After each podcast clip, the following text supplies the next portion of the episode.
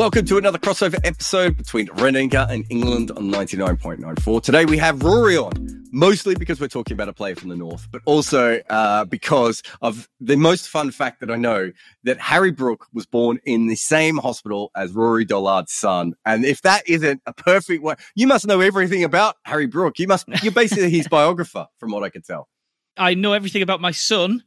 That's where I'd like to start. And I know a bit less about Harry Brooke, but yeah, I've got a personal vested interest in Harry Brooke because my son, who's 7 years old, loves his cricket, has latched onto this fella because he feels there's some cosmic link between them. And my son Arthur calls himself and Harry Brooke the Keithley boys because the official and Keithley isn't actually where Harry Brooke's from or where my son is from, but it's the official address of the Airedale Hospital. And whenever, I took him to a couple of hundred games to see the Superchargers, and every time Harry Brooke walked out to bat, my son punched the air and went, "Keithley boy." Well, if it makes you feel better, my son is very excited that there is a Zach that plays for England. Unfortunately, every single time he's gone to watch him, you know what's happened. It's about four balls later and he's driving on the up. So Harry Brooke seems to be doing slightly better for Arthur than Zach is doing for Zachariah. But I got you on partly because I obviously know who Harry Brooke is. I remember Goffey, before, I think it might have been even before he took the job, but certainly when he took the job, was like, "Jared, you've got to spend time watching this Harry Brooke." This whole year, I feel like everyone in English cricket's been talking about this guy.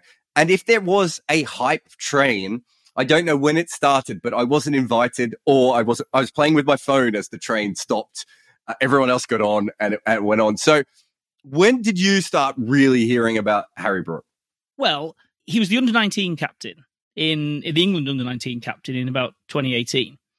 And so you immediately scan those names, don't you? And you have a look at the under-19 World Cup. The Rory Hamilton Brown of his time. Yeah, I suppose so. It looks like he's got a bit more legs on him than that. And one fewer surname, has to be said. But so he was the captain of the under-19 side, so clearly expected to be something. Now, the first time I saw him in the flesh, I went down to Headingley. It was early season, so I wasn't involved with England. And I thought, have a look at this Brooke guy. He might be something. Absolutely nothing happened of interest whatsoever. I recall almost nothing of the innings other than I'd intended to write about him and there was nothing to say. So, file that one back in the back burner. And that's kind of where he lived for a couple of years, on the back burner. Now, clearly Yorkshire knew that there was a player there, a serious player, and people who were exposed to him for a bit of a longer time had plenty of faith in him, but he didn't get that big talk, that kind of Ollie Pope talk that, we all knew about Ollie Pope very, very early, and we've never stopped hearing about Ollie Pope since. And Brooke didn't have that kind of chat. He was under the radar a wee bit, bubbling under. And then only about, 18 months probably, he's been really, really looking like the real deal. But what in 18 months? This is a guy who's debuted first class debut 2016 as a six-former. And to this day, he's only got 7 first class centuries. And he's got 3 of them this year, plus another one against South Africa. Yeah, they were supposed, that's not like a non-official first-class game, isn't it? Because they had more than 12 players. Yeah, that just because they used more than 11 players. So, but looking at that bowling attack, that's a proper century. You can take that onto the bank. Yeah, it's interesting. Just go back to the Yorkshire angle of they played when he was a teenager, but It's actually been a really common thing for Yorkshire cricket over the last few years to play a lot of teenagers. Who was the wicketkeeper? Was it Barney Gibson? Barney Reid? Barney Gibson, yeah. He went on to manage a Tiger, and then he was 15, and then there was Matthew Fisher. Didn't he play as a teenager as well? Yeah, absolutely. Yeah, young teenager, 16 probably, I think, as well. I feel like I'm missing someone else obvious as well. So it's been a bit of a thing for them to push really young players for a while, yeah. And I would say it's had very mixed results. The Tiger manager obviously went on to great things, but it does feel like it's probably burnt out a couple of guys really early on where they've been picking them almost at academy players to play first 11 cricket. Yeah, well, they do. If there's anything that we know about Yorkshire cricket, it's that they don't like to reverse on an instinct or a hunch that they have or a belief that they're tied to. So if they say... I don't know what you're talking about. If they say this kid's a player, they are duty-bound to shove him all the way into the first team just so they're not proved to be wrong. So there is a sense that they do push hard. But sink or swim is not a... It's not something I would advise with my Keithley boy upstairs. I won't be throwing him in the water and see if he can swim. But on a sporting level, sometimes it works. Yeah, I mean, there's something to be said for if you have a player who's of above average talent already, that it might actually affect their development if you hold them back. But we've obviously, from international cricket, from the litany of players who played when they were too young, it obviously can go one way or the other. So if you only have so many young players of talent available to you, you're probably better off not pushing them into sink or swim. But if you have lots, and to be fair, as we've already said, Yorkshire have tried this with quite a few players now, you know, maybe the odd Tiger manager is worth it if you end up with, you know, an England opening bowler or, you know, a middle order player. So it does make sense. He's from Burley Cricket Club. Is that, did I get that right? Burley and Wharfdale. Yeah. Is that a well-known cricket club? Is that a hot spot? It's not a feeder. It's not a big talk club. That isn't where he's from. You know, another reason I like Harry Brook is that he feels like proper salt of the earth, right? My kind of guy. Absolutely. You know, it's a local cricket club. If you go on their play cricket page, sort of the stats engine or whatever, and you go and you look on Burley and Wharfdale Cricket Club right now, there's two or three Brooks listed in the offices. There's, you know, the first team captain is a Brook. The secretary is a Brook. His gran lives. She can field balls that get hit for six and throw them back over the boundary. You know, it's a good club clearly, and it's got a vibe and a bit of quality there. But it's not a super pro feeder club. That's not doesn't appear to be what that club is there for. It's not its reason for existence. It's a cricket club, and he happened to be affiliated to it. It's funny that you mentioned all those. I found an interview with him where he basically said, they said, you know, what did you do as a kid? And he was just like, I was in the nets the whole time. But he was in the nets with his dad. I can't remember if he has any brothers or sisters, but I remember him mentioning his uncles and maybe his grandfather. Yeah. Maybe his grandfather as well. Yeah. And so it's a proper deal. Yeah. And so it felt like everyone was in the nets the whole time. And it didn't feel like, you know, I remember Ed Cowan, his dad say, I was in the nets the whole time with Ed. And then what he meant was I was throwing balls to Ed the whole time. You read Harry Brooks thing and you get feeling he actually spent a little time bowling to his uncles and like it was fielding. Literally everyone was in the nets and he happened to be there the whole time. So it does feel like a, as you said, a more, you know, less a Zach Crawley situation where he was targeted to be trained in certain things and more just the guy liked cricket. And when you read into his story, he wasn't, and I suppose even when you look at him play, he's not what I'm trying to say this in the friendliest possible way. Yeah, good. He doesn't quite look like a professional athlete. Like if he was walking down the street, I don't think you go, that guy, he's got a bit of swag to him. He probably plays professional sport. He looks a little bit like he's running late to be an apprentice real estate agent. And when you read the early stories on him, he wasn't particularly fit at all. He was. In fact, he got held back a little bit in his cricket because he was overweight. He doesn't radiate as a professional athlete the way that I suppose someone like Jimmy Anderson, who has a similar background in some ways, would.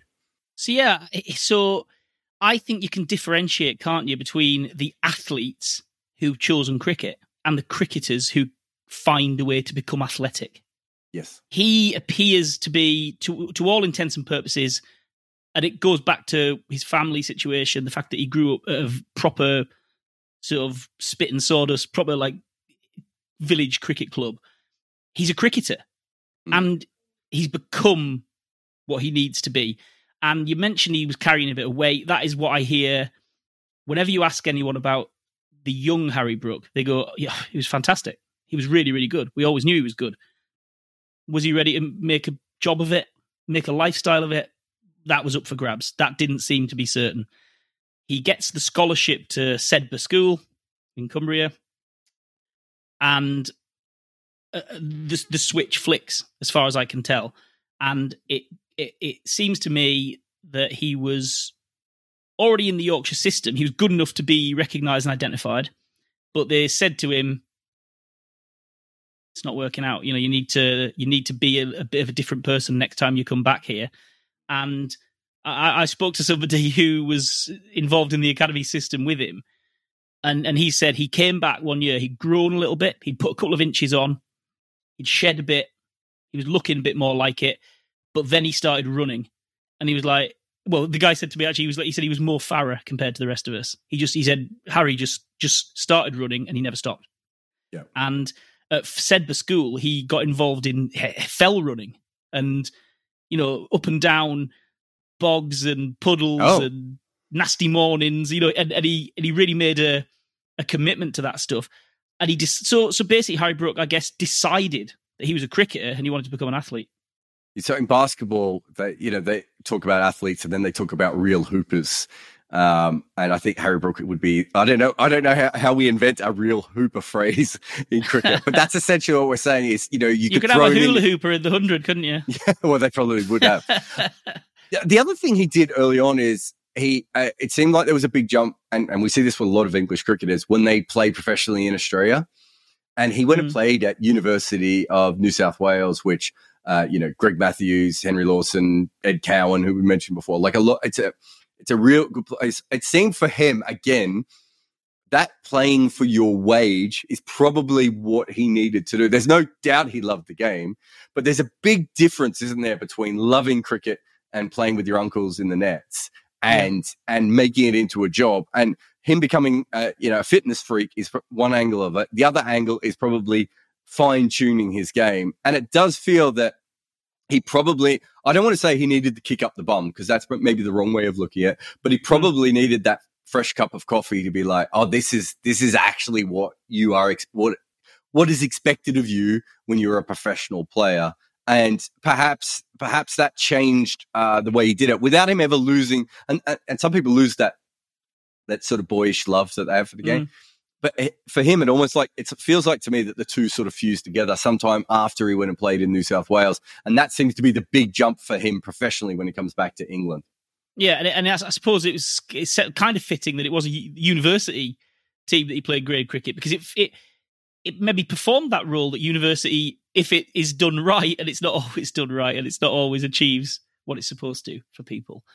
But it was that bridge between youthful talent or affinity for something and then becoming a little bit more serious and being out on your own and actually finding your way to make it work for you and seeing where it's going to take you next. So although it was a university cricket team, it sort of almost was a university experience, I guess, for Harry Brooke in that sense. But I gather he liked to crack open a beer as well while he was over there. There's no doubt he enjoyed himself from the interviews I saw as well. Yeah, stylistically, because I suppose he's played a little bit of PSL. Did he play Big Bash as well? I'm trying to remember. He's played for Hobart. Yeah, he's played a little bit, but he probably, most people in the world probably still haven't seen much of him. Right? He hasn't played a lot of international cricket. He hasn't played a lot of IPL yet.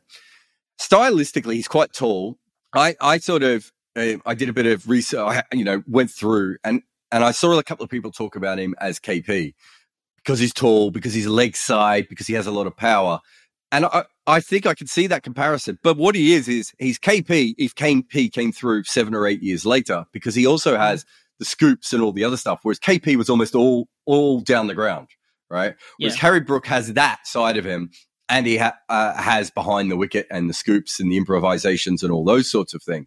I'm not saying he's going to be as good as KP, but he has that ability to get on top of the bounce, which means that he can basically drive almost anything on the up, and which means he can launch balls down the ground. But then he can play a reverse sweep. I reckon most of the boundaries I saw when I was looking for highlights of him on the offside were reverse shots rather than normal shots. And then he's either going straight or he's going out to the leg side. Well, in Pakistan, he was hitting these absolute dream shots over extra cover.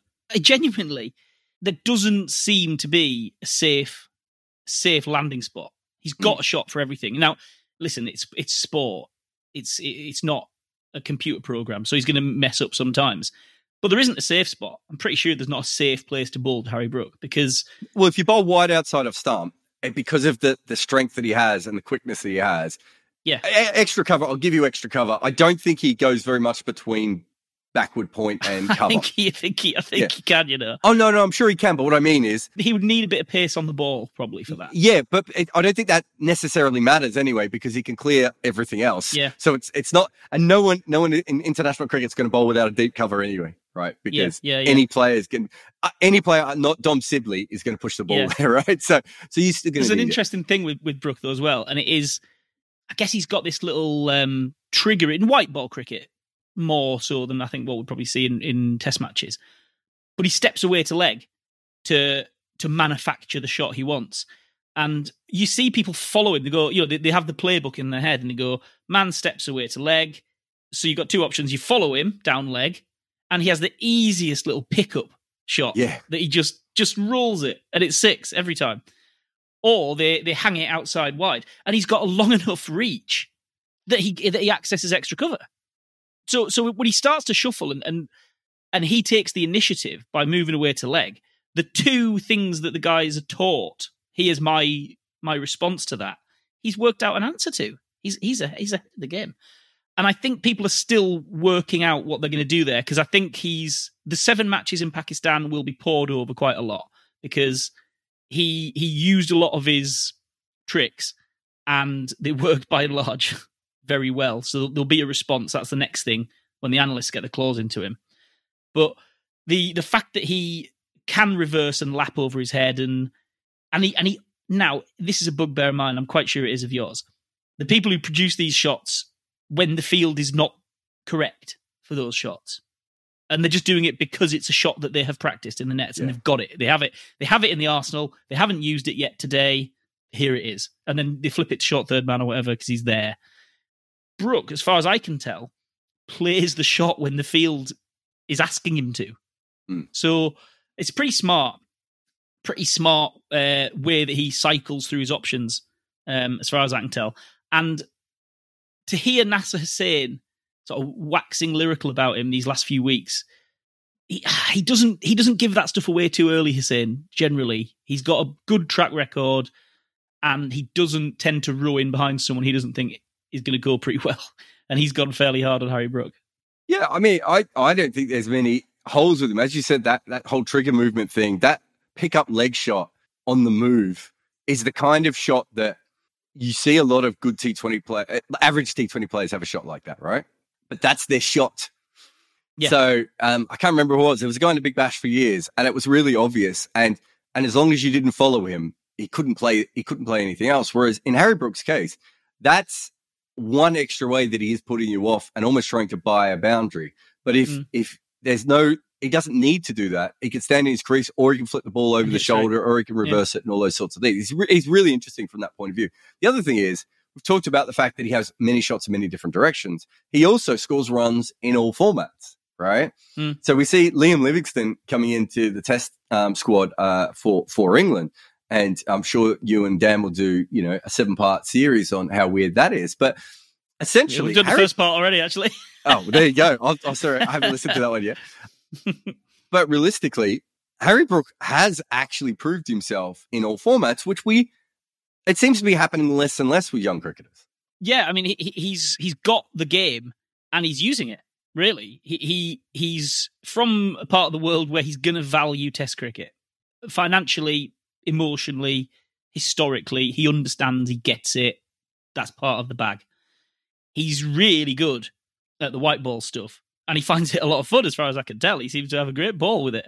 And he's at the age of 23, whatever. He's been out to Pakistan. You know, he beat the England senior team out to Pakistan. He's one of those guys. He went over to Hobart. And he appears to be really level. He appears to travel well, if that makes sense. Like, he doesn't appear to be too frustrated by this stuff. It's early days. These things can get on top of you. But he appears to be pretty open. Like, I thought it was great in the Pakistan series just gone, where I think it was like game 1 or game 2, he was interviewed after. 23-year-old lad from 10 miles up the road from where I'm talking to you now, Burley and Wharfdale Cricket Club. And they said, oh, well, how was it out there? Maybe it was mid-innings or whatever, and they were talking about the chase. And he said, oh, typical Pakistan wicket, really. You know? And he just reeled off. He's like, well, yeah, you know, he's going to two-pace, you want to get on top of the bounce. He just reeled it off that. It was, as a man of his experience at 23 years old, it was pretty much the kind of wicket he expected in Karachi. And I thought, that's fantastic. I also love that, because obviously he played in the PSL, but for most of his life, there was no cricket in Pakistan for him to even watch. Yeah, like, exactly. Like, he literally grew up in a Pakistan, and then I've watched him on TV. I was in the Nets a bit in the PSL. I played some games. Come to me, and that's I'll tell you exactly. That's what I came out to you to expect. Yeah. So something else I found interesting about him is that we see England. I mean, England have no batters, right? Like even now, Alex Lees hasn't got a contract, which I did hear you talk about on England on 99.94. So we don't have to relitigate that. But we've seen in recent times Hamid, Crawley, Pope all rushed into the side well before they were proven, well before they were ready, sometimes not even in the roles, just because it was like they were a fresh body who can bat. The interesting thing is that because he developed slightly slower and was never the, I know he's the under-19 captain, but it wasn't like Hamid or Pope or Crawley. There didn't seem to be that kind of buzz about him in the same way. He's been able to develop himself as a professional, as we've talked about, playing league cricket, playing club cricket overseas, getting to know his game. He gets into international cricket when he's 22, 23, which is still young enough. It's a good age to start as an international batter, but not, I don't know what my game is and I don't know what I'm doing here in the way that it seems to be for Hamid and Crawley specifically, or in Pope's case of, oh, I've made it to international cricket and now they're going to make me do a thing I don't know how to do. It does seem that Brooke has been given, out of those four, the best possible case to succeed, where the others maybe not so much. Yeah, so from that under-19 team, he was the captain. Will Jacks was maybe the star. Don't know. Brooke, he was the one that was talked up, I reckon, the most. Yeah, but Jacks, because he was at Surrey, there was a really good chance that he was going to get shouted for, right? So he got shouted from the rooftops. He's really good as well, as it turns out. The first player out of that under-19 team to get senior recognition was Tom Banton. So Brooks, he's not behind schedule by any means. He's bang on schedule. But of that team, kind of Jack's got the big talk. Banton got the early shot. And we arrive here a couple of years down the line and Brooks actually looking like the one who's going to make it stick. Now, whether the fact that he wasn't pushed super early, whether that is a stroke of luck, that he ended up opening the batting for Yorkshire early doors and it didn't go very well. Maybe that's it. Because maybe if he comes in at 19 at number 5 and scores a load of runs, they do push the button on him. But what he did was he opened the batting because that's where the spot was. He was the guy in the academy team or whatever who was next in line, he was the one they needed to get in the team, like we were talking about, rushing guys in. And it was up the order at the top. And it didn't really work out very well. So that probably held him back, I guess. He needed to rebuild some numbers, and there is a sense that his actual first-class record, as you look at it now, is slightly skewed by the fact that if you take out his numbers opening, I know this is probably get called out for root maths here, but if you take out his numbers opening in arguably a position he shouldn't have been batting, it maybe looks a bit different again. So maybe he had a few bumps in the road early doors in that regard, and it might have given him a little bit of a slow road. I mean, he's played 50-odd first-class matches now. That's about right, isn't it? That's where you want someone to be coming in to the England side. With that, no, definitely. He's got a bit of feel for his game. He knows what it is. Knows what he's doing. Yeah, I think if he is a 10-year player, right, and easily, yeah. I don't think I've seen enough of him to make that call yet, right? I remember seeing Joe Root in his first test going on ESPN and just going, well, this guy's a 10-year player. Sometimes you can tell and sometimes you can't. With Steve Smith, I was like, he should never be in the team again. Why is he being chosen? Unless he learns some more jokes. Yeah. So when it comes to that, it's like it actually, whether he is that player or not, will probably define how successful he has been. But when you do look at it, so I'm just having a look now, in 10 matches opening the batting, he averaged 14, right, in first-class cricket. And he averaged 22 batting at number 3 and 31 at number 4. He really had to be pushed down the order before it worked out. Now, some of that might just be maturity as well, right? That isn't root mass. That really is finding the right role for that player, and he was in a position that didn't particularly work. But again, there's a part of me that if you're going to pick someone who's 22, 23 when they're coming into the side, the biggest problem that you have, I would call it like the Michael Clark rule. Michael Clark came into the test team and was like, I never want to be dropped. So, well, settle down, Sham. I mean, you just got in the side. Let's worry about the first 2 or 3 years here. Yeah. And it ended up frying Michael Clark's brain, so much so that he was dropped and he had to be dropped. And then he came back and he was a much better player. I think Harry Brooks already struggled through the worst part of, well, maybe the worst part of his career is wrong, but he's already struggled through a major part in his career. So he knows how to struggle and he knows how to succeed, and he's found a position. I just feel a lot more confident in a player that has managed to do that at a young age than I might have someone who's 22 and, you know, first year he averaged 40 and the next year he averaged 45 and the next year he averaged 50. This is a guy who's really worked it out. So listen, there's a red flag here as well, though, because England have already, I don't know if they've talked about it, but it has been tossed around the studios that maybe the way to get Harry Brook into the team, they said that he got into the team end of last summer because Johnny Bairstow got injured. So he got in exactly the place he wanted. Like the spot that he had his eyes trained upon magically appeared. Prior to that, he'd been travelling around as 12th man the entire time with the team. And people were going, Lees ain't getting many runs. Crawley ain't getting many runs. This guy's opened the batting before, so maybe that's how we get him in. Massive red flag. He has opened the batting before, and it was not good. So I would be so wary of burning what you've got in Harry Brook by filling the next vacancy that comes up at the top of the order and saying, well, he's good. He's opened the batting. He literally has done it, because it looks like it might be a really, really good way of burning a big asset. Yeah, I mean, there could be a part of the Shane Watson principle here, which is Shane Watson's numbers look better when he opened the batting than anywhere else. But it was also happened to be the bit where he completely worked out his career and worked out his batting, came back into the team feeling really confident and smashed the ball everywhere. I think if he batted at 5 or 6, it might just be that when Harry Brook was trying to work out red ball cricket, maybe if he batted at number 5, he still would have been rubbish. Probably wouldn't have averaged 14, but he might still have been rubbish. So I do think there's a part of that. The problem is that unless Bairstow keeps and bats at 5, or Brook bats at 5 and Bairstow moves back to 7, I'm not sure how you actually fit him in there. What about the white ball teams? Where does he fit into the white ball teams, do you think? I think he sits at that 5. I think he slots into Owen Morgan's seat. I think that's the seat that got vacated, and that's what he jumps into.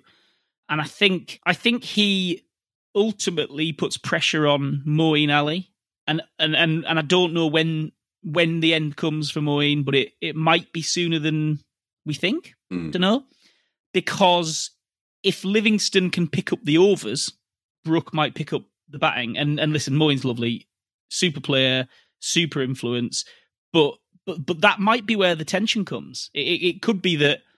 It could be that Brook has to play if he continues on this trajectory, and that Moeen really needs to fight his corner against Brook as a batter, purely as a batter, because Livingston is there on hand to toss in the overs that Moeen has bowled, and he's bowling less than he has done in the past. So, I mean, I think you should play this T20 World Cup in the 5 slot, and I don't see any reason to shift him out of there. I think it'll be some natural home and.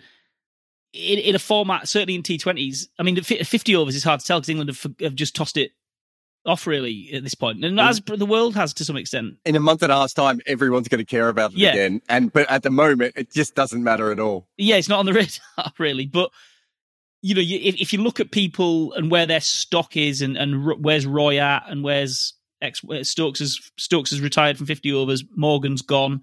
I don't think there's such a queue of traffic that he can't get into that team. I think that's fine. Yeah, I agree with you. I think his flexibility in T20 cricket is batting 4, 2, 6, if that makes sense, because 4 and 6 are very different positions. But I've seen a lot more of him in T20 cricket than I probably have in anything else. And and I think he has the ability and the game to go up the position when you need someone at 4 and also bat at 6. My last question is, Ben Stokes called him dumb. And I don't think he meant it as an insult. And I don't know.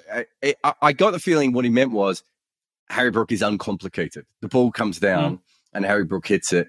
And then after the game, Harry Brook is happy that he's played well or sad that he's played bad. But he kind of keeps a level keel. That's how I read the thing. But I'm not from the north. I don't know how you guys talk about each other up there. No, genuinely, I think it's... I suspect it was pure endearment. I think... Honestly, I think the unspoken part of that from Ben Stokes might have been Harry's a bit dumb, brackets, like me. I think he might have even said like me in the interview. Yeah. You know, I just think it's uncomplicated. I think it means he's not this guy who is drowning in hinterland. for want of a better word. And I think that is said with nothing but love. And Stokes had his eyes opened by Brook in that very, very, very brief period of time he spent with Northern Superchargers the previous year. He came away, as did Faf du Plessis, by the way, and said he had the game of De Villiers waiting to unload. I don't know, this fella. If he spends a little bit of time with Ben Stokes and Ben Stokes gets the heart emojis, and he spends a bit of time with Faf and Faf gets the heart emojis, and NASA watches him on TV and NASA loves it. Jeez, I don't think me and you should be disagreeing. The last player NASA got really excited about was Jos Buttler. Do you remember? Yeah, that was the last time. I remember in the press box, and I was talking to him about something he'd done, and he said, "Jared, everything you're saying is right. We could do heaps of analysis, but we don't even know what Jos Buttler can be yet." And you and I know that's not a real NASA thing to say. Like, no. NASA's more like, let's settle down here. You know, he's averaging 35 in red ball cricket, but it wasn't like that. It's really interesting. If you can warm NASA Hussein's heart, what can't you do? Precisely, yeah. So, I mean, he got Nasser Hussain talking in sound bites, inked in, nailed on. It was fantastic. It was brilliant to hear. But, I mean, we just, if we're going to crank in this last couple of minutes, crank the hyperbole meter right as high as we want to crank it. You said he's got a little bit of KP going on there. Bang, let's have KP. Buttler. Yeah, he's got a little bit of Buttler going on because hits hard and straight and flips back over his shoulder. The path that he's taken is a little bit Joe Root. It's family cricketer, club, scholarship at a better school, whatever, with all those facilities, through the Yorkshire team, into the England setup. Yeah, so I think, I don't know if we want to close on this, it's probably just a mixture between KP, Joe Root, Jos Buttler, and Abid de Villiers.